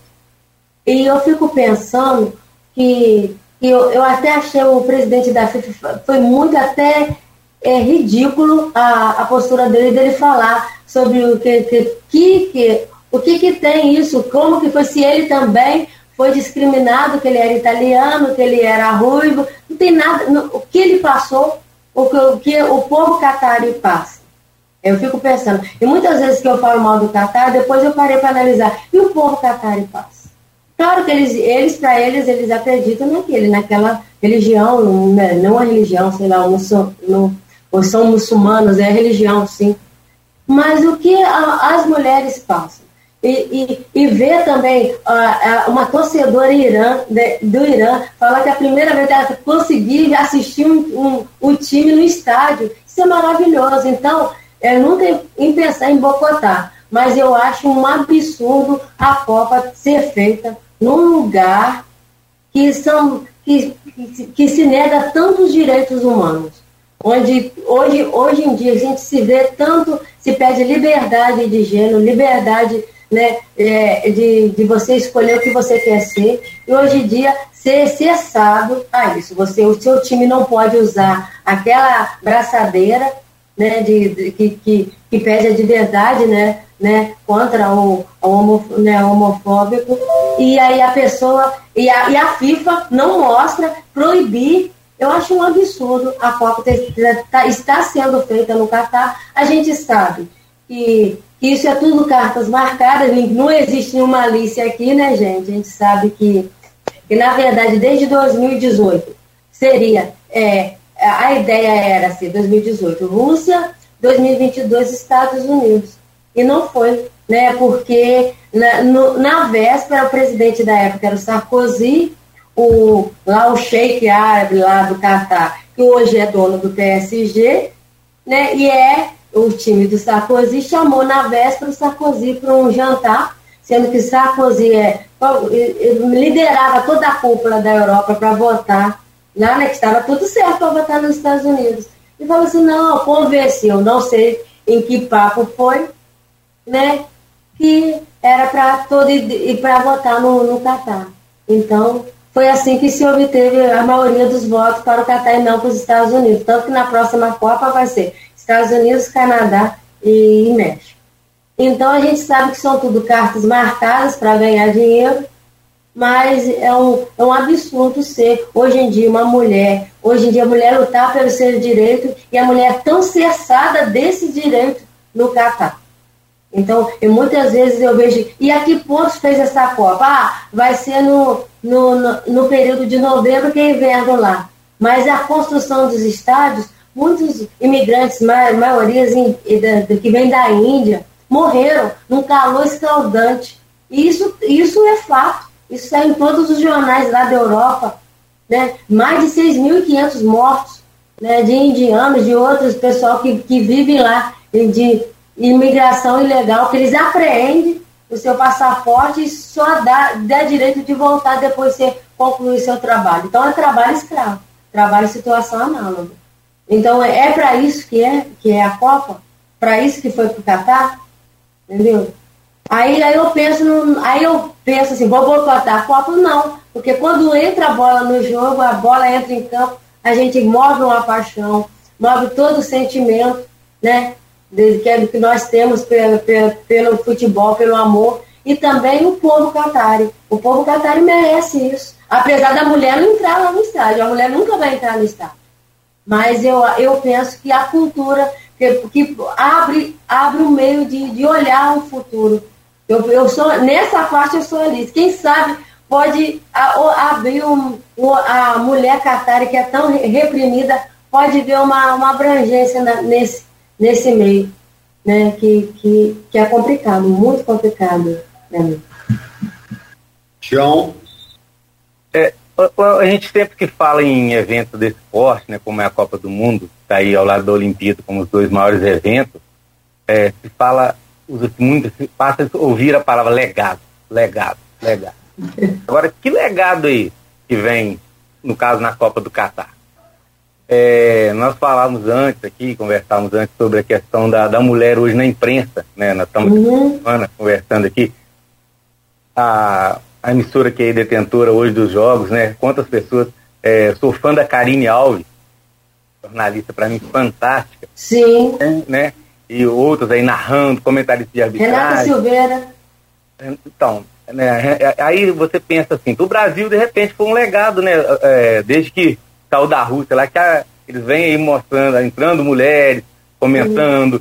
é, comentários de arbitragem, nas reportagens, vem mudando. Né? Então, isso, de repente, para nós aqui é um outro mundo. Mas lá no Catar, e para as mulheres de lá, o que que mudou? É, isso que mudou nada. Quem sabe eles, eles possam olhar. Porque é. elas têm aquele. O mus... Elas têm aquela religião, para ela não vai mudar, e elas acham que isso é normal. Eu penso, uhum. né? Porque é, é a religião é. que eles seguem. Sim, é. E como o Luiz colocou, parece que é, é um ser abaixo, né? Que, que absurdo uhum. é esse. Aí ele, ele lembrava da Alemanha, né? Que entrou ontem lá, fazendo o sinal da mordaça. É, até bem pouco tempo atrás, né? O, o, o alemão e o ariano, aquele ser uhum. louro alto. E aí, com essa globalização, nós tivemos jogadores negros jogando pela, pela, pela Alemanha. E era muito comum você ouvir os comentários, ué, um, um alemão preto? Que isso? Assim como aconteceu no Japão? Como? É, então, quer dizer, são sinais muitas vezes de preconceito, de racismo, que não, não, não, não aparecem, não parecem tão claros, mas que eles estão ali. E aí, quando a Silvana fala da questão da, da FIFA, né, lá do Infantino, né? Uhum. É, hoje são duzentos e onze países filiados à, à FIFA. duzentos e sete apoiam o, o Infantino. Estão do lado da FIFA. Somente quatro, né, por algumas questões. Quem puxa esse bloco é a Dinamarca, aí, que, é, que é contra, porque eles consideram absurdos, né? Por quê? Como a Silvana falou, são negócios. Por que caiu lá no Catar a Copa? Né? A conveniência daquele momento, será? Foi dinheiro? O que, que foi? A gente, daqui a gente só pode fazer suposições. Isso, mas a gente não estava lá na reunião. Não é? Mas o caso é que essa palavrinha tão bonita, legado, legado, legado, ela acaba sendo apenas dita. Né? A verdade é essa. É, o que, que sobrou de legado da Copa de dois mil e catorze do Brasil? É, a Arena Amazonas lá, praticamente um elefante branco, né? Porque tem uns jogos lá, é, é o Manaus, é quem joga lá. Aí, você, aí eles arrumam um jogo da seleção lá para jogar lá, lá, lá em Manaus, por quê? Né? Precisa justificar alguma vez é, que o estádio vai encher. Aí agora tem o Cuiabá na, na Arena é, Pantanal. É, na Arena Pantanal. Né? É, Cuiabá e vai então, lá. Né? Aí, na época, deu aquela confusão, manifestações. é, e, e eu vou falar aqui, eu fui muito a favor da Copa, adorei ter a Copa no Brasil. Sim, sim, isso é, que eu falei, não vai ter Copa, de... tinha aquilo de não vai ter Copa, mas a gente é, tem que ter é, Copa. Tive a oportunidade de assistir a Argentina, Irã, Mineirão, ah, né? Beleza. É, né? Hoje a Arena, Arena Minas aí, transformaram o Mineirão em, uma outra, em outro estádio, a verdade é essa, né? Maracanã é a mesma mas, coisa. Mas, é, beleza, e eu tive a oportunidade de ver o Messi ali, né? Quer dizer, pra mim foi fantástico ter a Copa aqui, mas qual foi o legado que deixou essa Copa? Né? Então temos que olhar isso. E aí lá no Catar, nós não vamos voltar lá, quantas reportagens vão ter depois da Copa lá? O que, que vai deixar pra mulher? Né? A, a questão da, das relações homoafetivas, como é que vai ser isso? Quer dizer, a FIFA proibiu que se usasse uma faixa de capitão, isso. Né? É, nós tivemos um caso aí, foi noticiado uma bandeira, né, de Pernambuco, porque tem ali um símbolo apreendida. Quer dizer, olha a que ponto chega, é, falta o respeito até com quem não é de lá, não conhece, uhum. E viram, não, peraí, é um símbolo, peraí, vamos, vamos confiscar, né?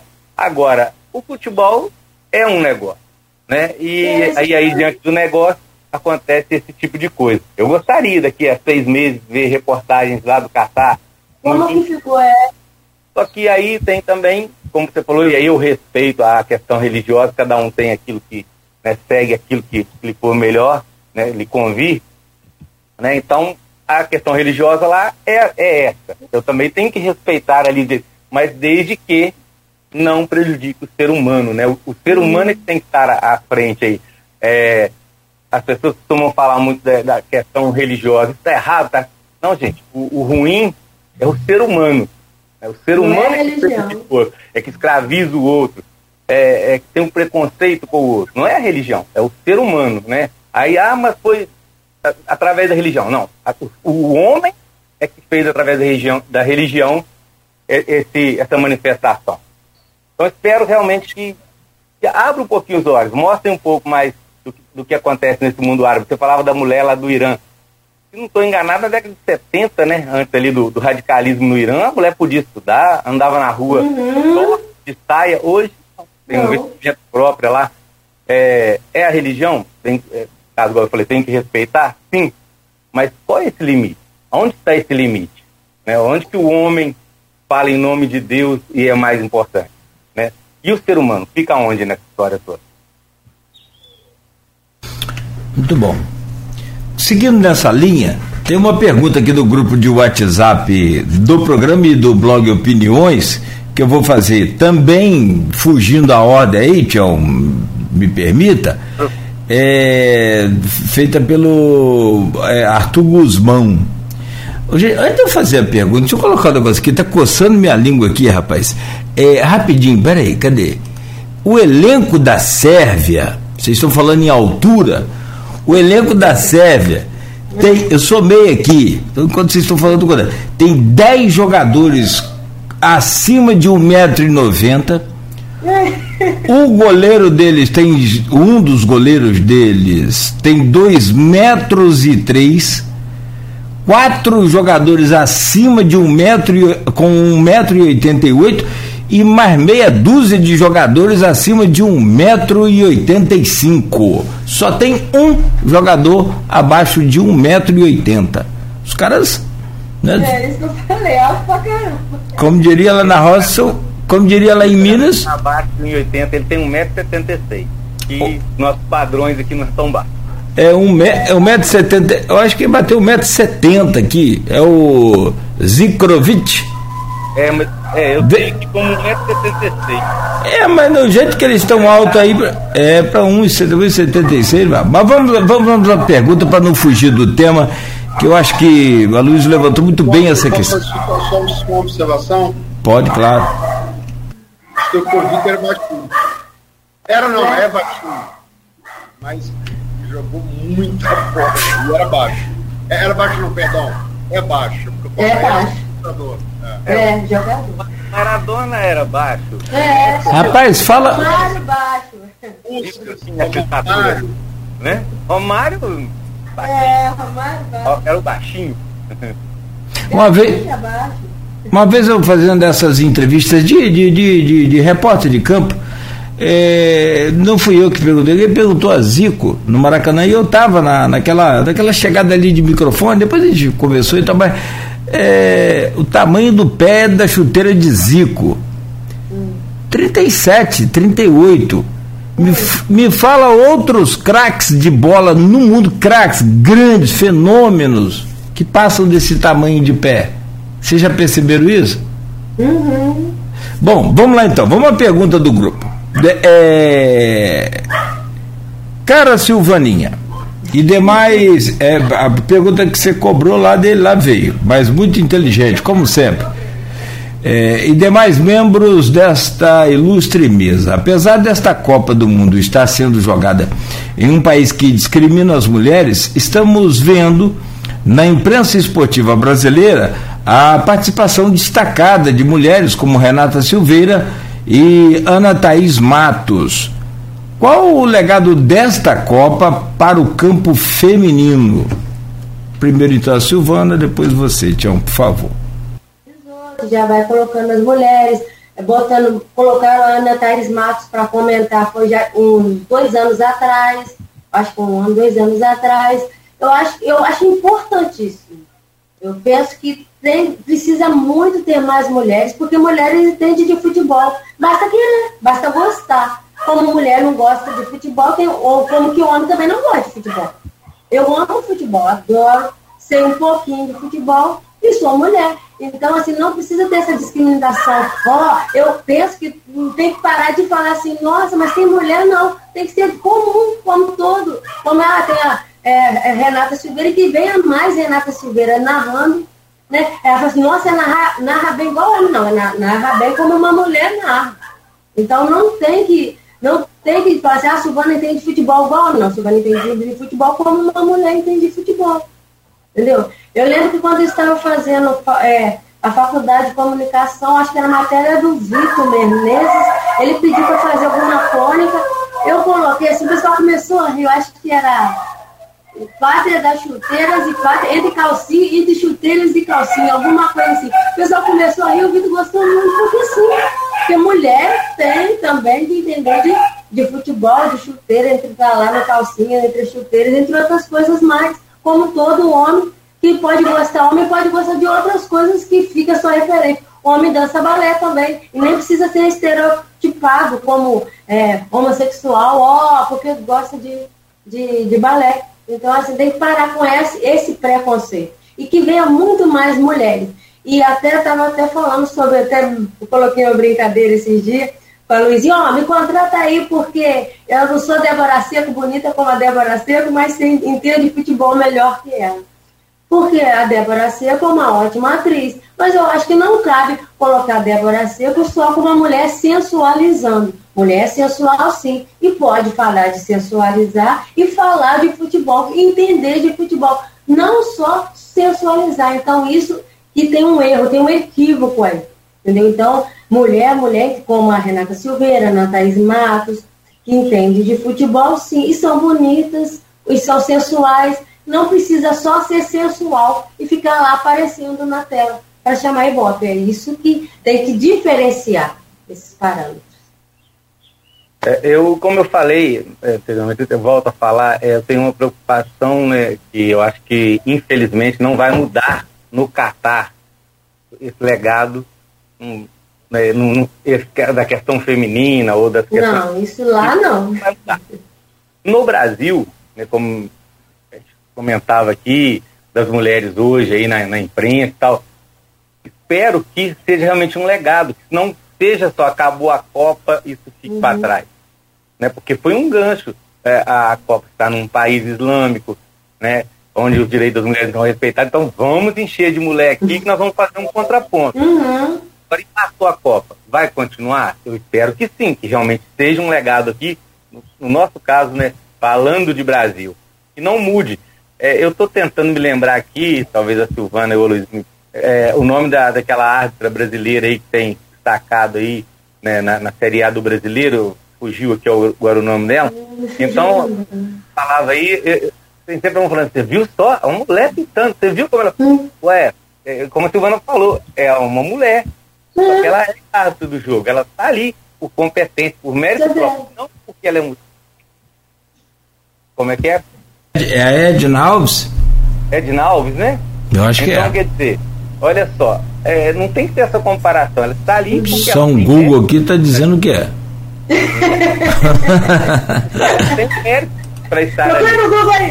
É. É. Procura no Google aí. Senão, senão ela não estaria ali, né? Então, quer dizer, é, é a competência dela. E aí volta a falar, o legado, né? A palavrinha aí. Que no Brasil continue se respeitando e, e dê mais oportunidades. Não porque é a mulher, é porque é a profissional que tem a competência para estar ali, que tem como estar falando ali, né? Tem, está preparada para aquele momento, para aquele assunto, para discutir aquele assunto. É, por exemplo, eu tento assistir ao beisebol, né? O uhum. paixão lá nos Estados Unidos. Não consigo entender nada. Nem eu. Me explico, eu não consigo entender. Já o futebol americano eu adoro, entendo bastante e uhum. gosto de acompanhar. Mas também aí, não consigo entender direito, não. Eu sou homem ou não, não vai, não vai mudar. É. Né? Então, quer dizer, se a pessoa tem a competência, não é homem ou mulher, é a pessoa. Está tá ali, está representando, é o profissionalismo.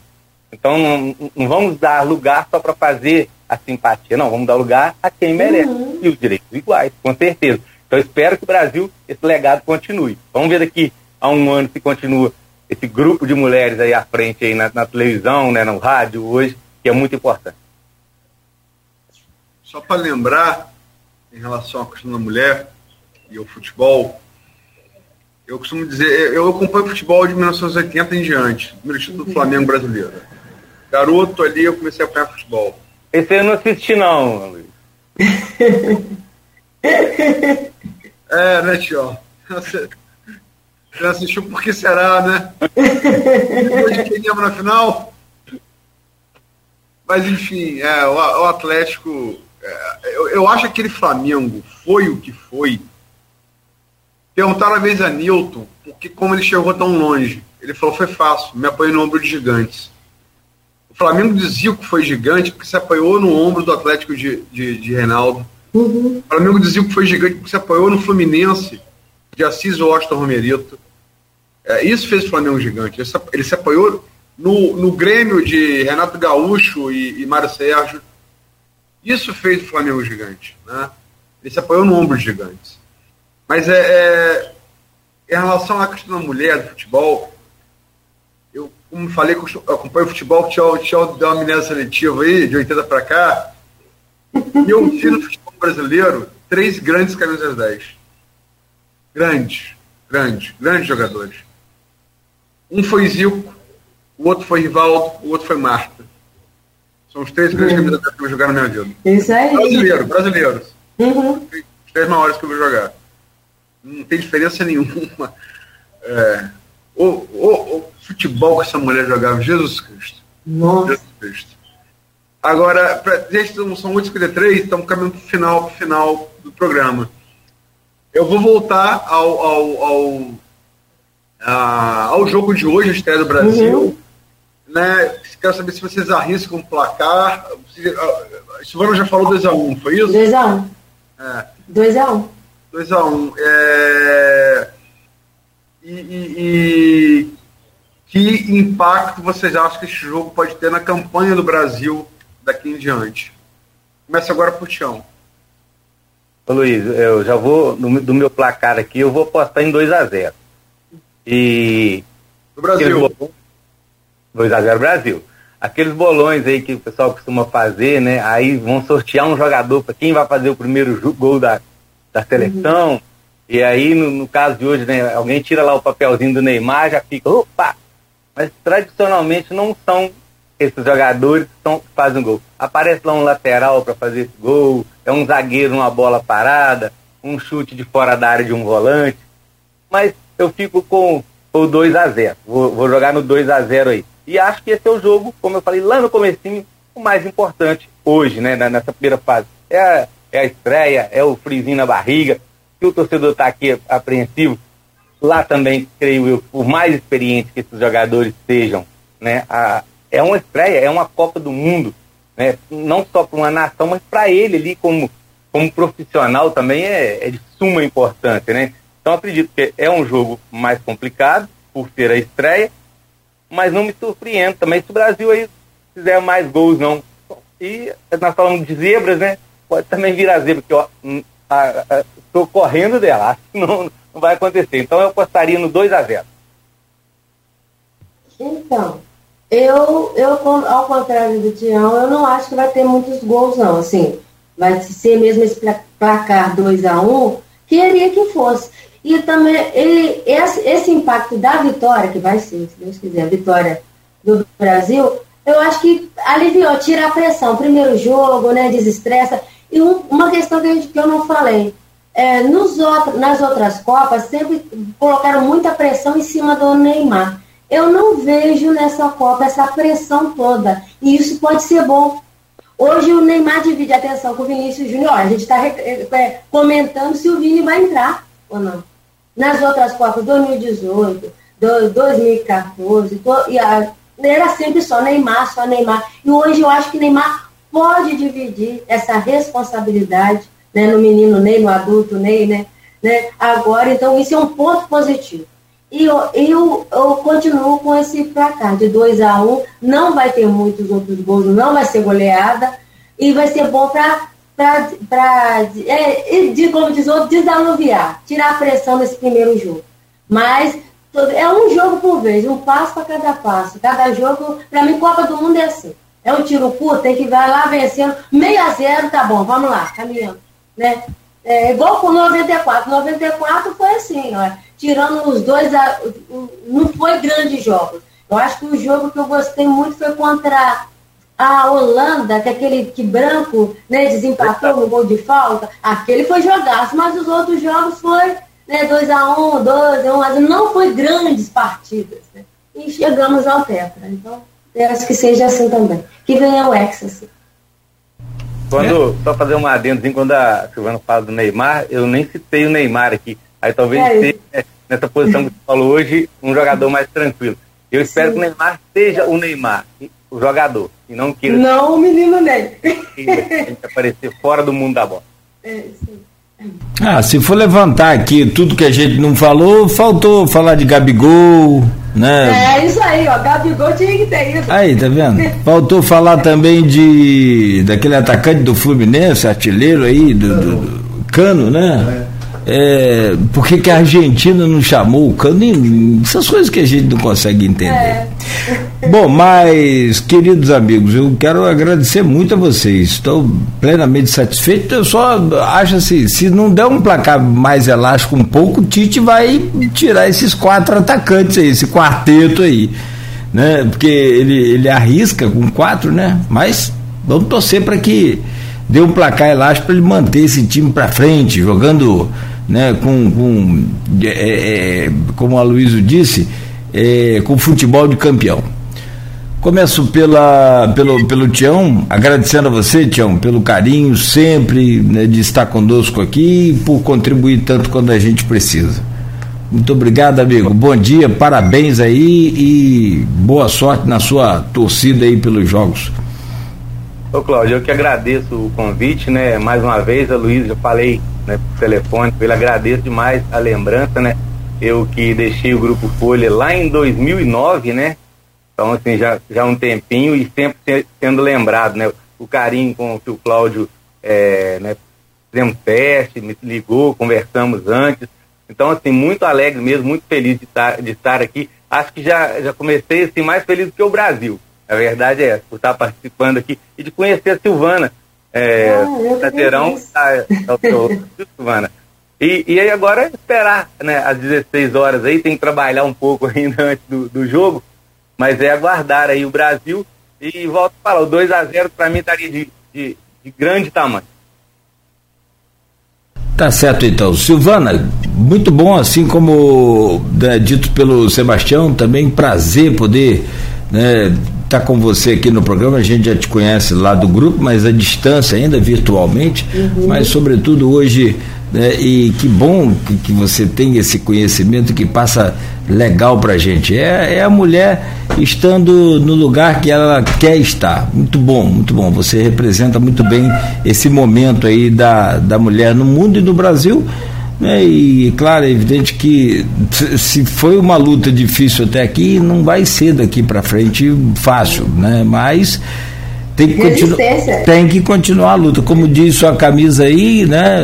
Jornalismo, resistência, liberdade, liberdade e democracia. E democracia. Muito obrigado, foi muito, muito bacana a sua, sua parte. Oi? Muito, é muito bacana a sua participação aqui hoje conosco. Obrigado. É, eu que agradeço, eu agradeço a oportunidade aí de vocês me convidarem. O prazer meu de conhecer o Sebastião, não conhecia. Tá? Eu, eu, eu, já ganhei um dia hoje de conhecer o Sebastião, né? É tão bom trocar, trocar com a vivência do jornalismo, do esporte, né?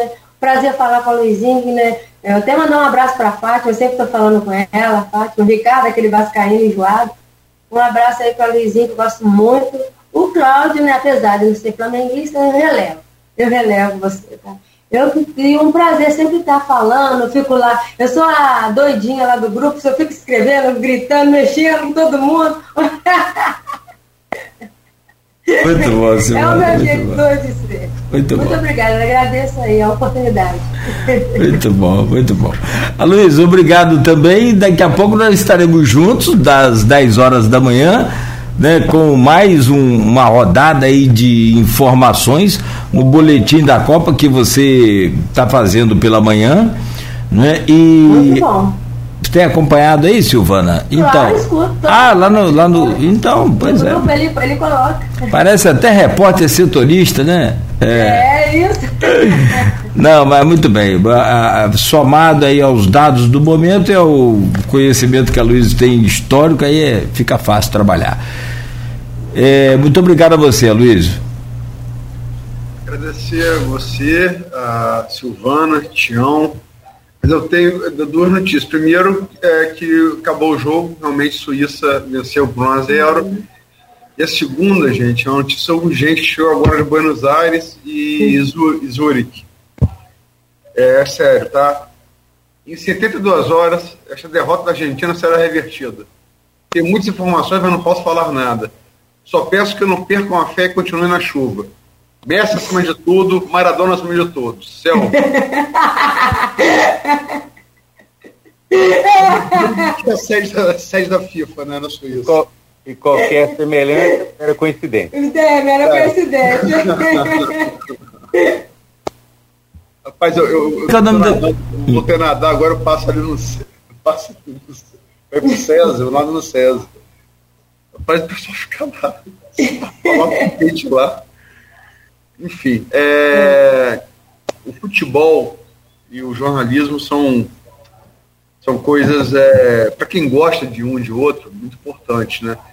E, e o jornalismo me trouxe, me trouxe muitas coisas na vida, inclusive a, a amigos. E, e nesse sentido agradeço a dois amigos do jornalismo, um na, na prática, é, jornalista na redação, que foi Sebastião, outro, outra na teoria, na, na faculdade, que foi é, Silvana. Cláudio Nogueira também na rádio, agradeço demais aí a vocês. Obrigado. Nós te agradecemos. Valeu, valeu. Vamos depois bolar uma mesa redonda aí, é, depois da Copa, né, Luiz? Também? Uhum. E tomara com o Hexa, né? A gente bola com isso certeza. Aí. A gente re- reconvida todos vocês aí. Valeu, gente. Muito obrigado, uhum. Bom dia, uhum. Boa sorte para todos nós, logo mais com a seleção brasileira. Já que o futebol é a grande paixão nacional, né, e que aí, pelo que a gente consegue entender, ainda não há divisão nesse, nesse campo aí. Somos todos seleção brasileira. É, né? Mas vamos adiante. Hoje todo mundo é com a chuteira e, e, e o coração aí na mão. É, amanhã, de volta às sete da manhã, com o nosso Folha no Ar, e daqui a pouco tem boletim da Copa com todos os detalhes aí da, dos últimos jogos de ontem e também já o jogo de hoje, né, terminado e encerrado aí. Ah, você que está ligado aqui na Folha F M, continue ligado, tem muita música também e informação, e amanhã a gente volta no oferecimento de Proteus, serviços de saúde e medicina ocupacional, qualidade certificada I S O nove mil e um dois mil e quinze, Unimed Campos, cuidar de você, esse é o plano. Laboratórios Plínio Bacelar e Plínio Bacelar Vacina e o apoio de Green Energia Solar.